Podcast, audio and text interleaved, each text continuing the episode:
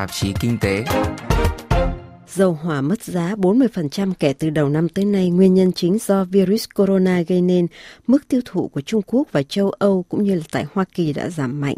Thêm vào đó là một cuộc chiến dầu hỏa giữa Riyadh và Moscow vừa khai mào Cuộc chiến này đã khai tử liên minh giữa Nga với Ả Rập Xê Út được ký kết từ năm 2016.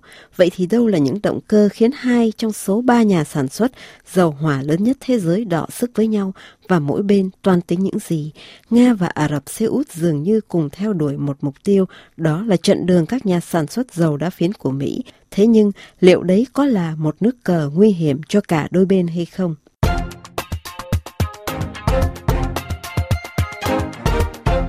Kinh tế của Trung Quốc và thế giới đang bị đóng băng, ngành hàng không quốc tế gần như bị tê liệt, chỉ số chứng khoán từ Âu sang Á và cả trên thị trường tài chính ở Mỹ cũng đã giảm mạnh, đẩy kịch bản một cuộc khủng hoảng tài chính ngày càng cận kề.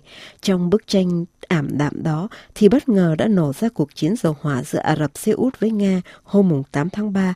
Riyadh đã đơn phương quyết định tăng mức sản xuất dầu hỏa, giảm giá dầu cho một số khách hàng trong lúc trên thị trường quốc tế thì mức cung đã cao hơn nhiều so với mức cầu và vàng đen đang bị mất giá.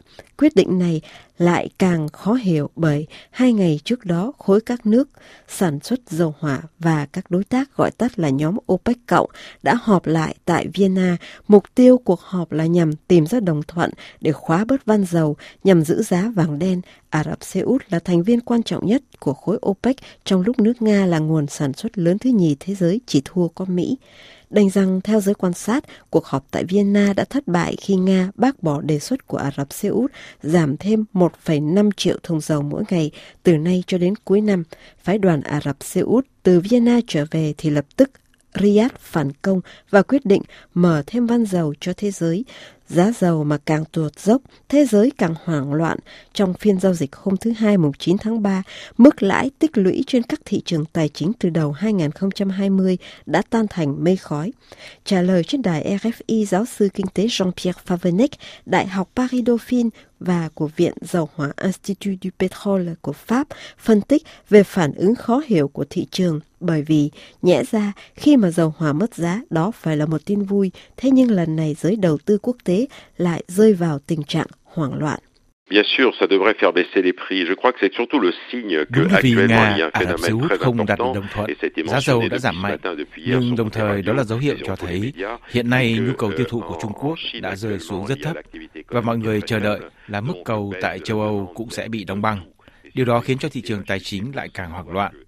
Trong bối cảnh một dầu hỏa đang mất giá, Riyadh giáng thêm một đòn mạnh, khiến mọi người lại càng nghĩ rằng các hoạt động kinh tế của thế giới sẽ tiếp tục giảm thêm nữa trong những tuần lễ hay những tháng tới.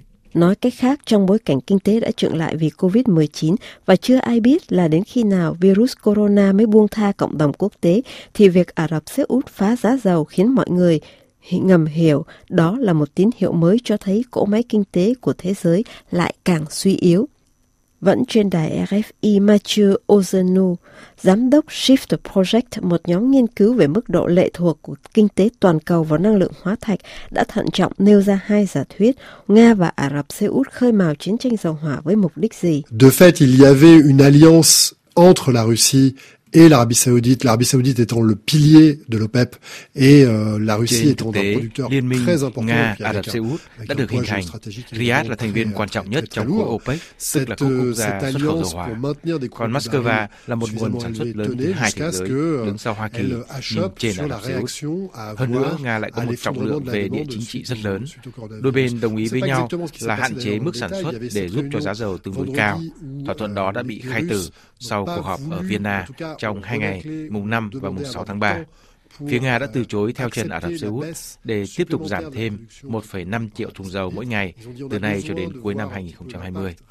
Mọi người ồn ào nói rằng Nga đã gạt bỏ đề xuất của Ả Rập Xê Út, nhưng chúng ta không biết chắc được về diễn tiến cuộc họp nói trên. Có hai giả thuyết, một là Nga bác bỏ đề xuất của Riyadh, tránh để tạo lợi thế cho các nhà sản xuất của Hoa Kỳ. Bởi vì từ trước đến nay, mỗi lần Nga và Ả Rập Xê Út giảm mức xuất khẩu thì dầu đá phiến của Mỹ lại lấp vào chỗ trống. Nhưng đồng thời có một giả thuyết thứ hai, đó là chính Hoàng Thái tử Mohammed Ben Salman đã châm ngòi cho cuộc chiến dầu hỏa. Ả Rập Xê Út vừa thông báo tăng mức sản xuất để giữ thị phần, vừa giảm giá từ 7 cho đến 8 đô la một thùng dầu cho một số khách hàng. Trước hết, nhiều nhà quan sát cho rằng Bộ trưởng Năng lượng Nga Alexander Novak mới thực sự là người gây sự trước, chẳng qua là vì các nhà sản xuất Nga mà đứng đầu là Rosneft đã thuyết phục Tổng thống Putin nên cân bằng hóa lại thị trường dầu hỏa thế giới một cách gián tiếp. Lãnh đạo của Rosneft Igor Sechin nhắc nhở chủ nhân điện Kremlin rằng nghe theo lời Riyadh hạ mức lãi suất thì lập tức các nhà sản xuất dầu đá phiến của Mỹ sẽ lắp vào chỗ trống và chiếm mất thị phần của Nga. Ả Rập Xê Út cần giữ giá dầu ở mức 82 đô la một thùng thì mới có lãi ngược lại, phía Nga về mặt chính thức. Moscow cho biết chỉ cần giá dầu dao động ở mức trên dưới 50 đô la là đủ. Điện Kremlin biết rằng với giá dầu 30 đô la một thùng sẽ có không ít các nguồn cung cấp ở Mỹ bị vỡ nợ. Trong khi đó thì cả Nga và Ả Rập Xê Út cùng tạm thời có thể cầm cự với cái giá này. Chuyên gia Pháp Mathieu Ozano cho rằng thực ra thì Nga và Ả Rập Xê Út đang cùng theo đuổi một mục tiêu, thế nhưng phá giá dầu là một trò chơi nguy hiểm.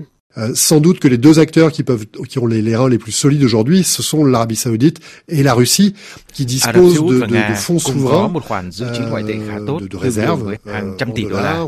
Cả hai quốc gia này có khả năng cầm cự lâu dài trong trường hợp nổ ra một cuộc chiến dầu hỏa.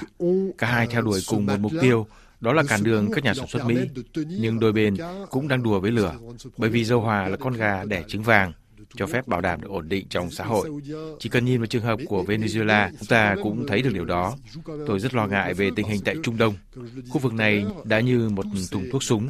Nga vì có những tính toán địa chiến lược trong khu vực này nên can thiệp quân sự tại Syria.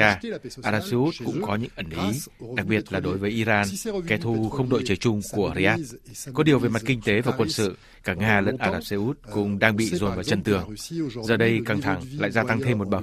Bài toán trở nên phức tạp hơn nhiều cho cả. Mathieu Azano thuộc trung tâm Shift Project thẩm định chỉ cần giá dầu ở mức 50 đô la một thùng trong dài hạn là cũng đủ để giết chết không ít các nhà sản xuất cò con của Mỹ, không thuyết phục được Nga khóa bớt van dầu Ả Rập Xê Út mà người chủ chốt chính là Hoàng Thái tử Mohammed Ben Salman đã phản công, Riyadh thông báo nâng mức sản xuất lên thêm 25%, tức là có thể sản xuất đến hơn 12 triệu thùng dầu một ngày.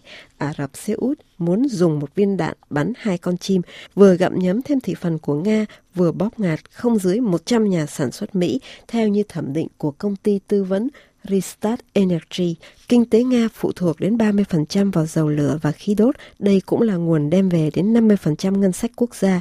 Việc Riyadh mở van, đẩy giá dầu tuột dốc khiến đồng rúp của Nga đã mất giá 7% trong phiên giao dịch mùng 9 tháng 3.